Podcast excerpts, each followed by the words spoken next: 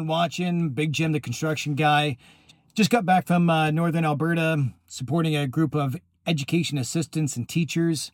You know, I find that whether or not you're an education professional, a tradesperson, a medical professional, while the content is different, people are contending with the similar things, right? Stressors, team dynamics, and how to basically stay one step ahead of the tide. Jim and I have decided that it's time for us to be able to talk about the most powerful built-in watchdog any human has ever known, and that's our that's our emotional brain. It's our reptilian brain. It's our natural instinct from our cave person days that allows us to be safe and allows us to survive. And we're going to be talking about it in such a way that has compassion and tolerance to all the layers that make us up as people. And once we do so, we're going to be able to realize that the two can coexist. I can be self protective, I can be defended in a position and achieve flow state.